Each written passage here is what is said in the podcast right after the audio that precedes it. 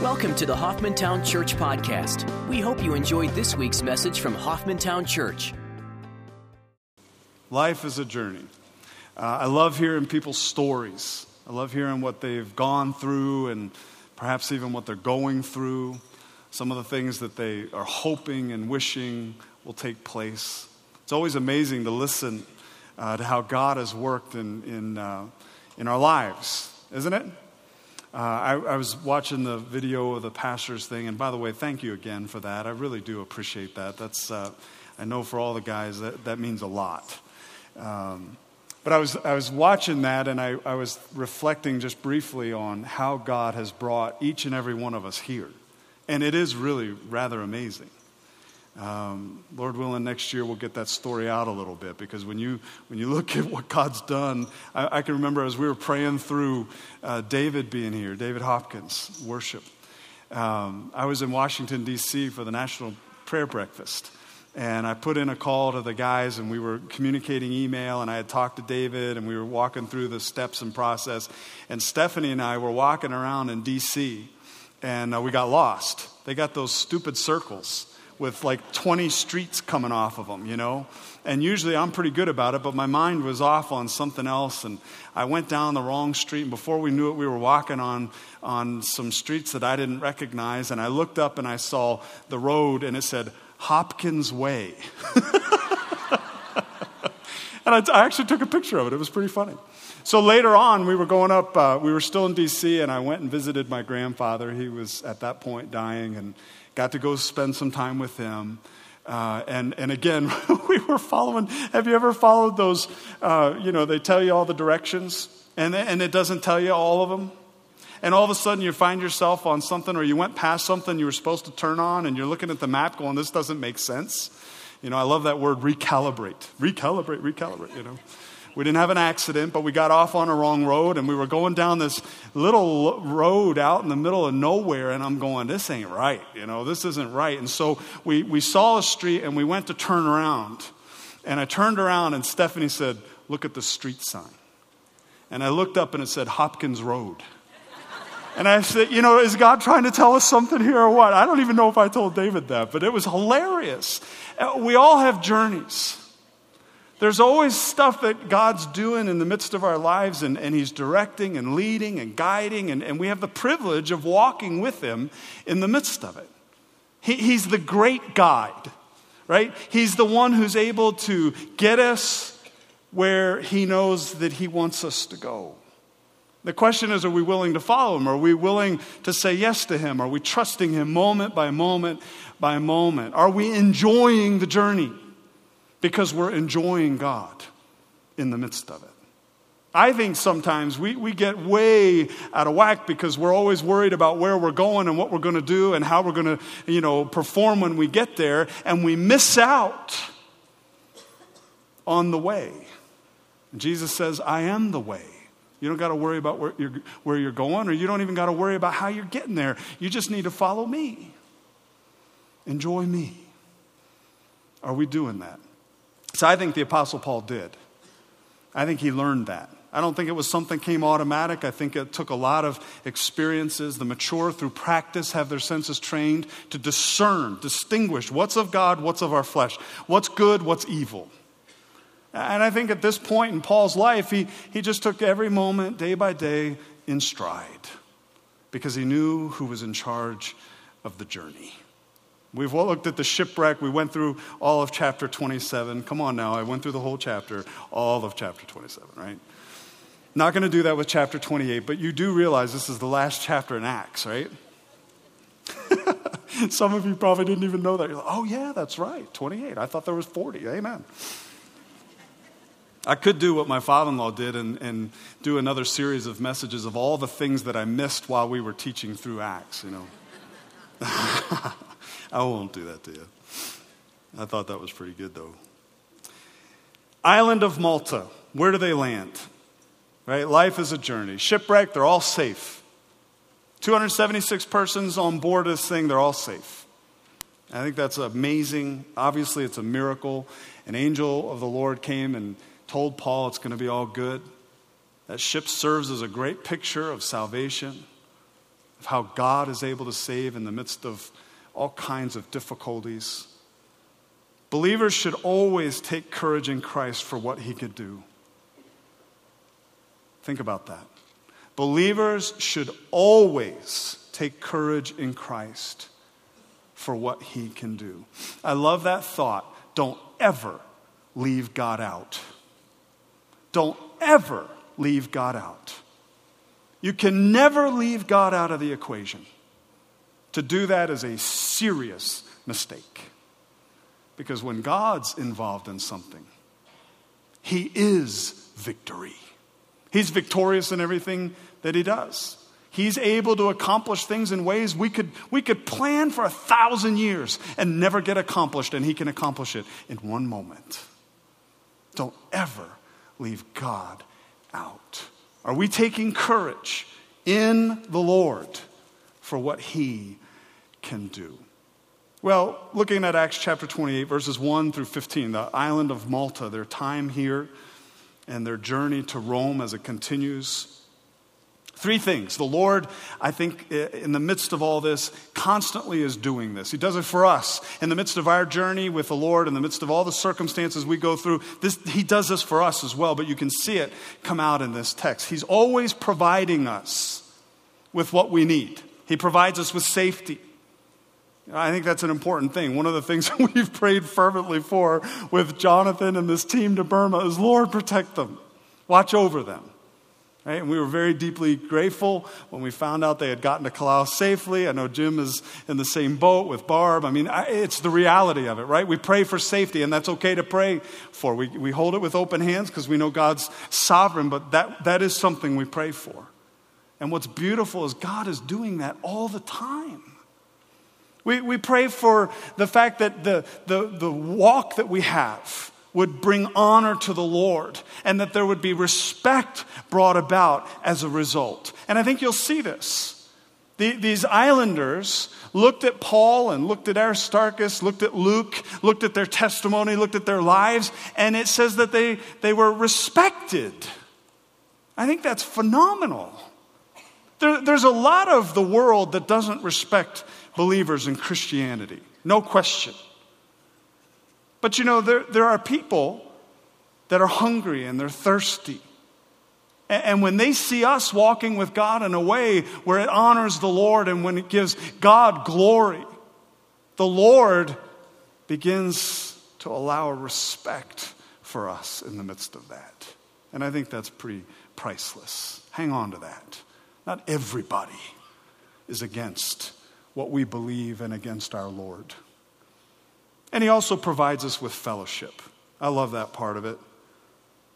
He, he allows us to enjoy and experience the, the church, the body of Christ, believers, fellow believers, in a very real and deep and tangible way.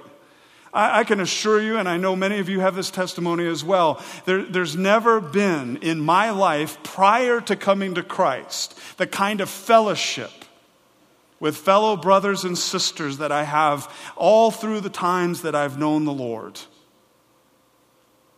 like when I came to know the Lord.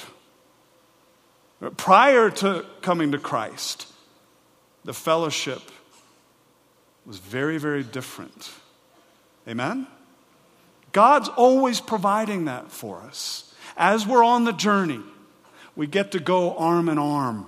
We're never alone. God's with us first and foremost. And secondly, God provides people in our lives to encourage us and strengthen us, to help admonish us at times. And we get to enjoy the fellowship of believers. So look at verse 1, right? Provides us with safety. When they had been brought safely through, then we found out that the island was called Malta right? The Lord brought them safely through the storm. They find themselves on an island, which literally means refuge. Refuge, which is interesting, right? Verse 2, he says, The natives showed us extraordinary kindness. Folks, that's just an expression of God's grace. We're never told that these people came to believe in the Lord Jesus Christ. We're never told that. Maybe they were persons of peace, so to speak. But they were showing Paul and the rest, extraordinary kindness. That's just an expression of God's grace For because of the rain that had set in, he explains why and how they did this. And because of the cold, they kindled a fire and received us all. I mean, the, the, there's 276 people. This is no small task, right? And they come onto the island. They're shipwrecked. The islanders recognize that. They, they receive them. They kindle a fire. There's rain. It's cold. It's not the time of year that they should have been setting sail anyway. They should have been back uh, in, in another port waiting out the winter, but they didn't do that. They didn't listen to the Apostle Paul. And as a result, they're shipwrecked. Everyone is saved. And in the midst of that, God provides for them. God allows the natives in order to come alongside of them and take care of them. And they provide them uh, fire, they provide them warmth, they receive us. The indication is they gave them food, they, they helped make sure they had what they needed. Verse 3 is kind of one of those interesting moments, right? But when Paul had gathered a bundle of sticks and laid them on the fire, a viper came out because of the heat and fastened itself on his hand. Are you kidding me? I mean, seriously, if I were the Apostle Paul, I mean, I don't know what I would, I, I, I know me, and I have a feeling my immediate reaction would have been like, seriously? Lord, help! I'm just trying to follow you. A snake? And it's not just any kind of snake, it's a viper. I mean, this is, they're serious, right? I mean, do you get that? I don't like snakes particularly. Do you? I just don't. Dave Carmichael walks through the office every once in a while with a blasted snake that he catches back up underneath, and all the ladies are, you know, and I try to act cool about it, you know. And he comes up and walks close, and I'm thinking, Dave, if you put that thing in my face, right? I used to own a ball python when we were in college, my roommates and I. And my, my roommate would take the ball python and wrap it around his stomach, and he'd put his shirt over the thing and he'd walk up to people that were studying and he'd lift his shirt up. And we, we, had, we were all on the baseball team, so we named the, the ball python Slider. And, and Slider would be nice. He, you know, he, they like warmth, so he'd be all warm, and, and then he'd lift the shirt up, and Slider would just kind of move his head straight at the person. And some of them just literally almost fainted. They, they, they like fell off their chairs. It was priceless. But I didn't particularly like, I didn't, I know it's horrible. I know it's terrible. College kids don't get ideas, right? You know.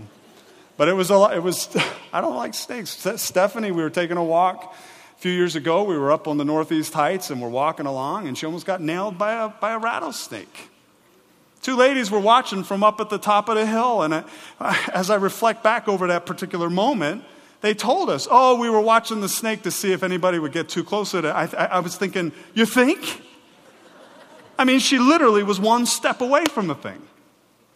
I don't like snakes. That thing hits you, and this particular viper, Paul should have been dead. Paul should have been dead.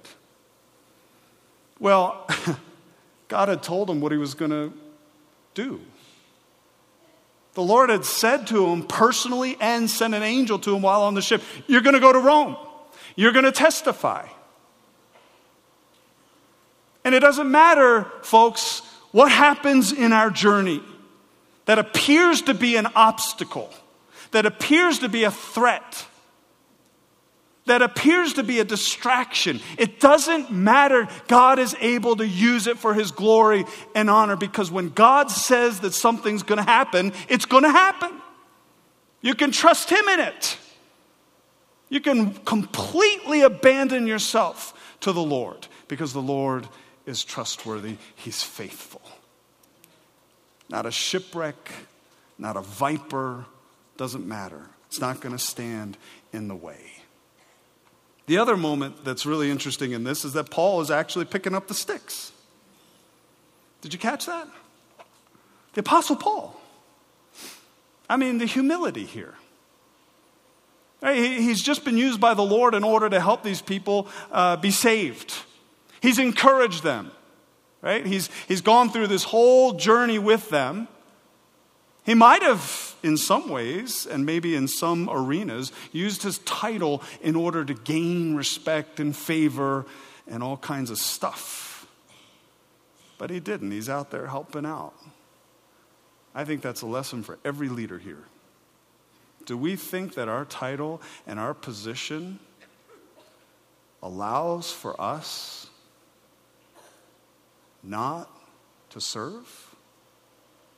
Our title and position, the greater the title, the greater the position, the greater the servant ought to be. That's humbling, folks. We serve in different ways. We've got to be careful not to get away from the core calling that God has for us. But we ought to be servants. I like this story from D.L. Moody, about D.L. Moody. Let me read it to you briefly. One rainy day, a man accompanied by two women arrived at Northfield hoping to enroll his daughter in D.L. Moody's school for young women. You've heard of D.L. Moody, right? Famous preacher in Chicago, tremendous ministry used by God in a phenomenal way. The three needed help in getting their luggage from the railway depot to the hotel, so the visitor drafted a rather common looking man with a horse and wagon, assuming he was a local cabbie. The cabbie said he was waiting for students, but the visitor ordered him to take them to the hotel. The visitor was shocked when the cabbie did not charge him and was even more shocked to discover that the cabbie was D.L. Moody himself. Moody was a leader because he knew how to be a servant. So I would back that up even one more. I would say Moody had influence because he knew how to serve, because he knew how to follow God. Because true leadership ultimately is fellowship. True leadership is when we come before the Lord and recognize that the Lord's the one in charge and He's the one that's taking the initiative and He's the one leading the way, and we better get behind Him. And then what does God do in our lives? He prepares our hearts for the service that He has for us. And when we begin to follow God, what we'll find is that we begin to serve in the capacity that God has for us. And as a result, we can trust the Lord with the influence, the fruit the results.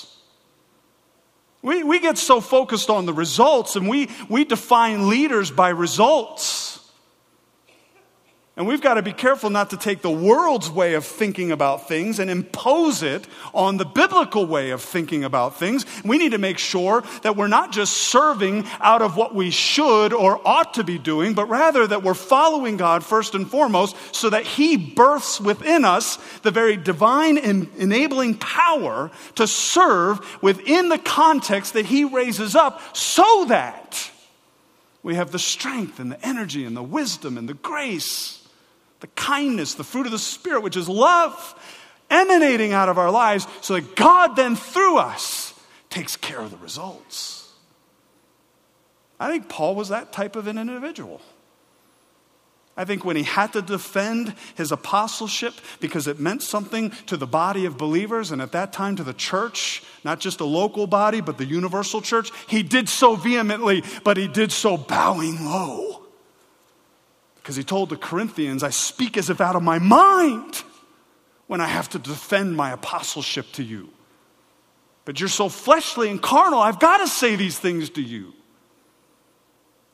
But when it came to the core of who Paul really was and what God had transformed him into, was transforming him into, he was a man who loved God and realized that he was the chief amongst all sinners, that he didn't deserve to even know the Lord, much less serve the Lord. And as a result, he was out there picking up sticks. Beautiful. So the viper comes out because of the heat, fastens itself on his hand. And in verse 4, the natives saw the creature hanging from his hand. They began saying to one another, Undoubtedly, this man is a murderer, and though he has been saved from the sea, justice, and by the way, justice there, if you've got a good Bible and you can look at it, it should say the justice, because what they're really referring to is not just uh, an act of justice, they're actually referring to their pagan worship of, of justice, the God justice. Justice has not allowed him to live changes that a little bit, doesn't it? Verse 5, he says, However, he shook the creature off into the fire and suffered no harm. They were expecting that he was about to swell up or suddenly fall down dead, but after they had waited a long time and had seen nothing unusual happen to them, they changed their minds and began to say that he was a god. Wow. Isn't that, isn't that what we do? It's so easy to look down on these people, right? First of all, the word native. It, all it means is they weren't Greek speaking. It doesn't mean that they, they, you know, didn't know things or it had nothing to do with that. It just means they were barbarians according to the Greeks because they didn't speak the Greek language. They were observing this, they're watching this. They're not believers. And so they're superstitious. They, they worship false gods. And they're looking at the situation and they're going, man, this guy just escaped from the sea. They know he's a prisoner. There were other prisoners as a part of this. They were uh, destined for death. Remember, the, the soldiers wanted to kill them all because they, they felt like if the prisoners escaped, then their lives were forfeit. And Julius the centurion kept them from doing it because they wanted to bring Paul to Rome. And I think Julius, God, God clearly was using Julius in the midst of this. And they're, they're, they're watching this happen. They're going, oh, look at this. Circumstantially now, this guy escaped the sea. So the justice, the God of justice, has gotten him. Well, the more they watch, nothing happens. He doesn't swell up, he doesn't have any infection. Zip, nothing. Now, what do they do? They go to the other extreme. He must be a God. We better worship him. Whew. Unbelievable. You say, No, Eric, we don't do that at all. Really? Really? You're driving along, you get a flat tire. Oh, man. Doggone it. It's because I didn't have devotions this morning. God's getting me back because I didn't do something that I was supposed to do. We're superstitious in our flesh, folks. If you don't know that about your flesh, you probably don't know your flesh very well. Think about that. I used to not think I was superstitious, and then I played baseball in college, and I, I found out I really was. I never stepped on a line.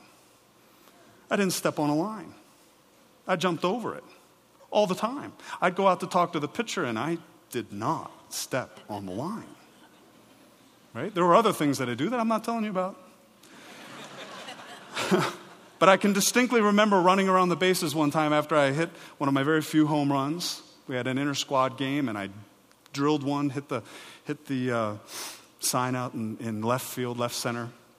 And as I was running around the field, the thought that went through my mind was God blessed me because I had devotions this morning. yeah, and don't tell me that you haven't had those thoughts too. God has blessed us with every spiritual every spiritual blessing in the heavenly places in Christ. We have already been blessed. But what we tend to do is we pendulum swing based on how uh, our circumstances are going. If they're favorable, we say we've done something in order to deserve it. If they're unfavorable, we say we've done something to deserve it. Right? And we're superstitious at the core. Folks, when we get into the Word of God and our minds begin to be renewed by the Word of God, we begin to realize that's not how God works. That's not His character. He's the same yesterday as He is today, as He will be forever. He's good all the time. How He blesses us is not based on our merit. We don't deserve it. That's what grace is all about. When God blesses, He blesses with all that He has. Because not only are we heirs with God, we're joint heirs with Christ. Everything that the Lord owns, we own with Him.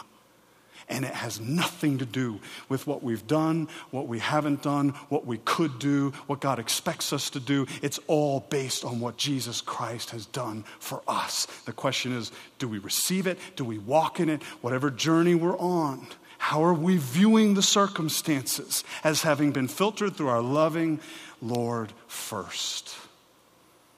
And He's got something to teach us, something to instruct us in, to guide us and to direct us. Well, respect. Verse 7. Now, in the neighborhood of that place were lands belonging to the leading man of the island named Publius, who welcomed us and entertained us courteously three days. And it happened that the father of Publius was lying in bed, afflicted with recurrent fever and dysentery, and Paul went in to see him.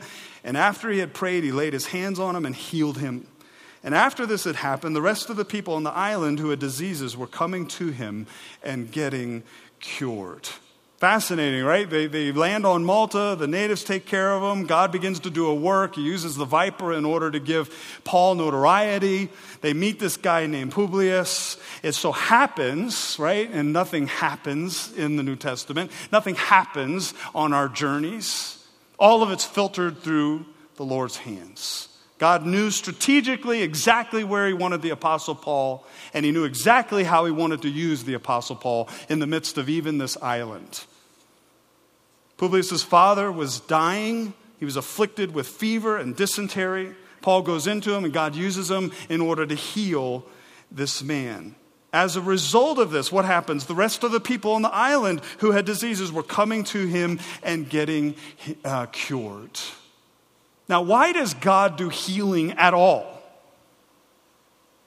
I would suggest if you track it through the New Testament, the reason the Lord heals is in order to substantiate the gospel. What was the Lord doing through the Apostle Paul?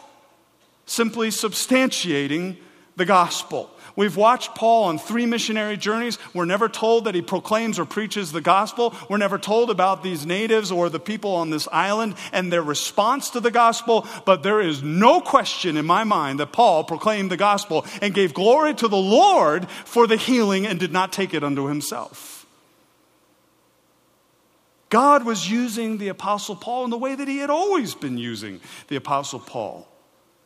As an apostle, what is, what is it that's true of him? He was sent with a specific message. What is that message? The gospel of grace. He was there to share with people how they could know God through the Lord Jesus Christ, that their sin could be forgiven, and that they could spend eternity in heaven with the Lord because of the forgiveness that God provides through his Son. Verse 10, they also honored us with many marks of respect. And when we were setting sail, they supplied us with all we needed. What a beautiful picture that.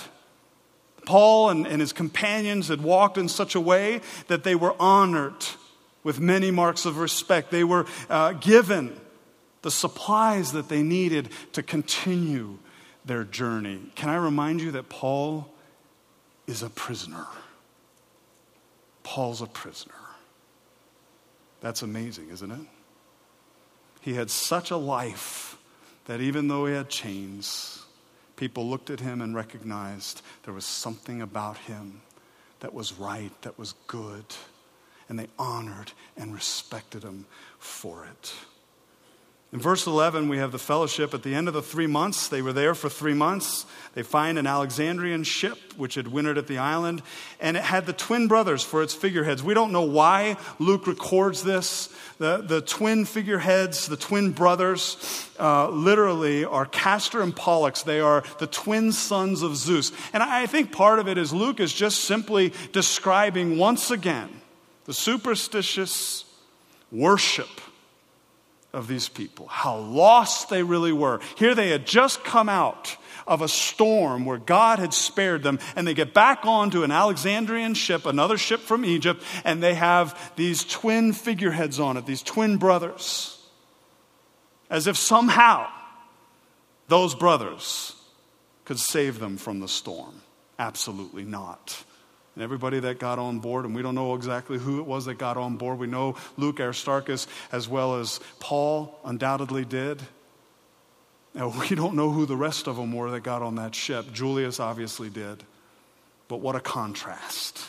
They're getting back on a ship, being reminded of what they had just gone through, and being reminded of who had gotten them through it. Love that. After we put in at Syracuse, we stayed there for three days, and from there we sailed around and arrived at Rhegium. And a day later, a south wind sprang up, and on the second day we came to Puteoli. There we found some brethren and were invited to stay with them for seven days, and thus we came to Rome. And the brethren, when they heard about us, came from there. In other words, as they're going to Rome, the brethren heard that they were coming and they came out to visit them as they were approaching Rome, and they came as far as the market of Appius and three inns to meet us. And when Paul saw them, he thanked God and did what? Took courage. Luke gives the exact trip details. They probably traveled about 450 miles to get to Rome. The brothers from Rome coming out to meet Paul Probably traveled as far as up to 45 miles. The market of Appius was about 45 miles outside of Rome.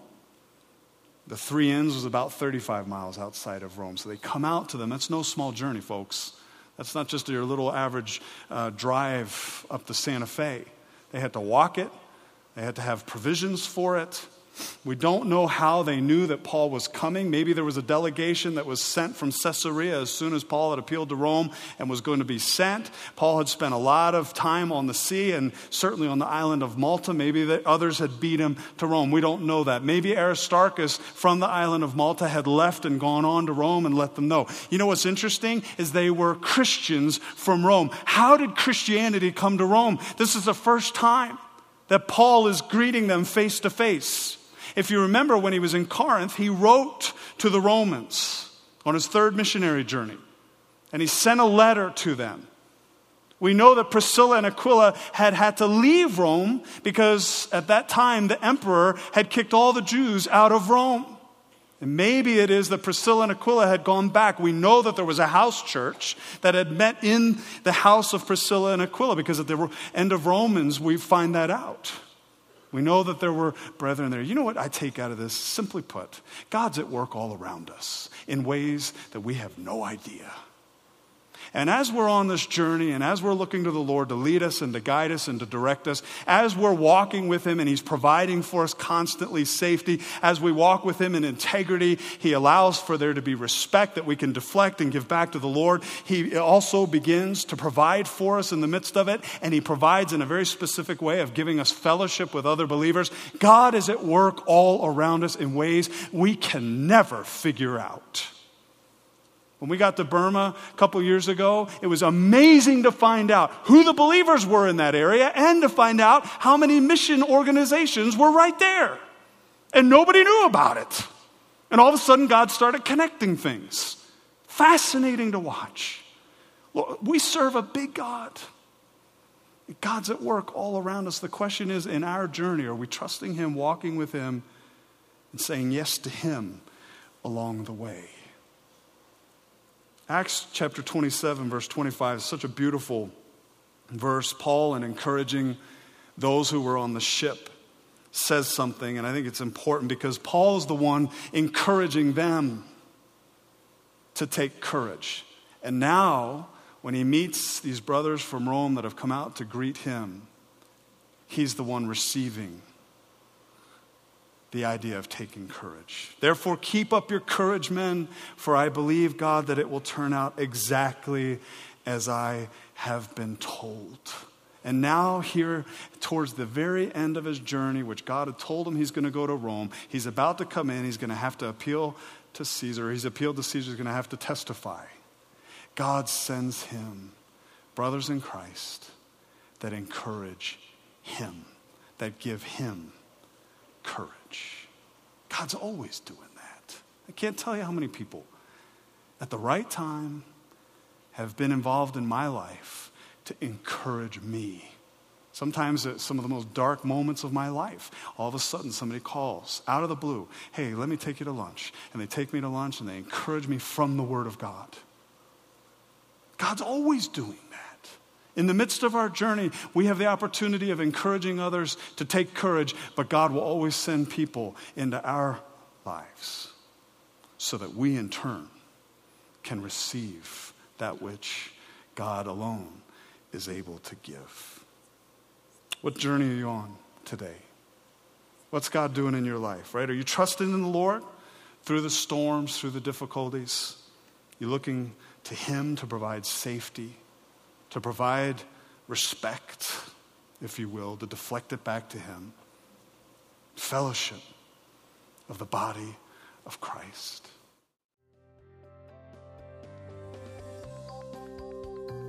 Thanks for listening to the Hoffmantown Church Podcast.